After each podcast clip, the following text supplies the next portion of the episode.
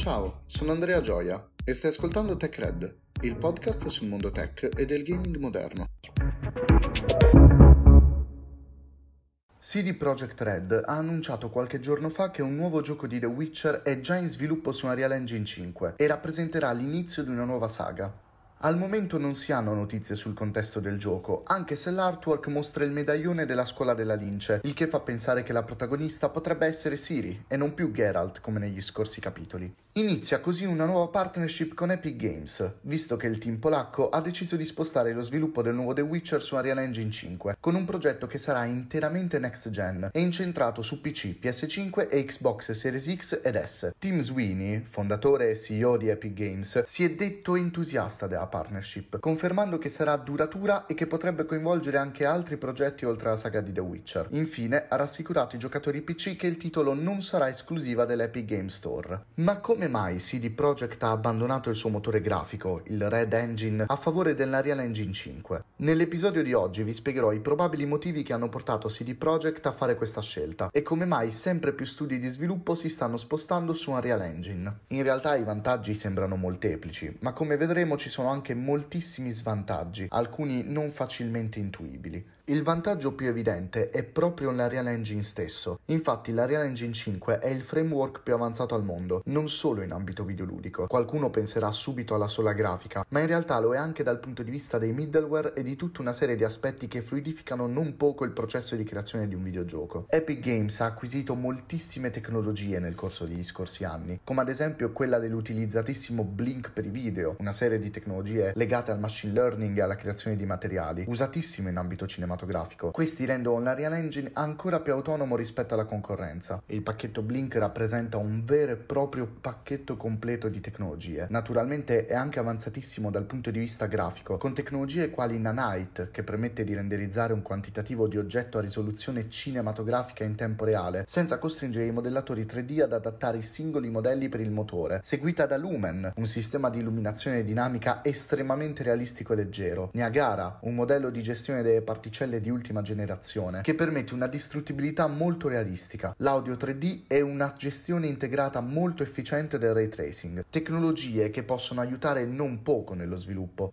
Tutto questo ci porta al secondo grande vantaggio. Epic Games ha un ampio team dedicato allo sviluppo del suo engine. Infatti non siamo più negli anni 80 o 90 in cui il motore grafico doveva essere tirato su da uno sparuto team di persone intorno alle esigenze di un singolo gioco. Oggi un motore come Unreal Engine 5, potente e versatile, impiega centinaia di persone tra creazione, mantenimento e supporto. Raggiungere lo stesso livello per un qualsiasi publisher significa investire centinaia di milioni di euro, creare da zero o quasi un team dedicato e soprattutto dover gestire tutte le varie incombenze, come ad esempio quella dei port per le varie piattaforme, che vanno affrontate singolarmente sia a livello di supporto sia a strumenti di ottimizzazione. Qui ricordiamo il triste episodio legato al porting e all'ottimizzazione di Cyberpunk 2077, per il quale CD Projekt è ancora sulla strada della redenzione, mentre invece l'Ariane Engine 5 ad oggi contiene già tutte queste tecnologie e tool per il supporto, oltre ad avere un'enorme documentazione che semplifica non poco la vita degli sviluppatori. Quest'ultimo punto, spesso sorvolato dai videogiocatori, è invece importantissimo perché avere dei riferimenti documentati aiuta a risolvere più rapidamente gli inevitabili problemi che si incontrano durante i lavori. L'ultimo vantaggio, non meno importante degli altri, ma sicuramente il meno conosciuto dal grande pubblico, riguarda la formazione del team di sviluppo. Detta in parole povere, uno sviluppatore che lavora sul Red Engine conosce solo il Red Engine e si può vendere solo in quell'ambito. Al contrario, uno sviluppatore esperto di Unreal Engine adottato dalle software house di tutto il mondo, ma non solo, visti i recenti sviluppi in ambito cinematografico, ha più possibilità di trovare progetti a cui lavorare. Questo però, come vi spiegherò tra poco, potrebbe rappresentare anche uno svantaggio per lo studio polacco. Usare il Red Engine con i nuovi The Witcher per CD Projekt avrebbe significato dover formare i nuovi assunti nel suo motore, renderli operativi al 100%, avrebbe quindi richiesto molti mesi, se non anni. Oltretutto, lo studio polacco avrebbe faticato non poco a trovare nuove leve, per due motivi. Il primo primo è che i professionisti sanno che la specializzazione su un motore proprietario è una competenza difficile da rivendere. E il secondo è che dopo il caso di Cyberpunk 2077, sul quale ho fatto un episodio dedicato del podcast, CD Projekt Red non gode di buona fama, quindi non è un posto di lavoro particolarmente attraente, soprattutto per gente che ha già un curriculum che gli consente di scegliere dove accasarsi. Da questo punto di vista l'adozione dell'Unreal Engine 5 permetterà al team polacco di poter attingere a un bacino molto più ampio di potenziali sviluppatori rispetto a quello garantito da Red Engine, oltre a rappresentare un risparmio economico non indifferente.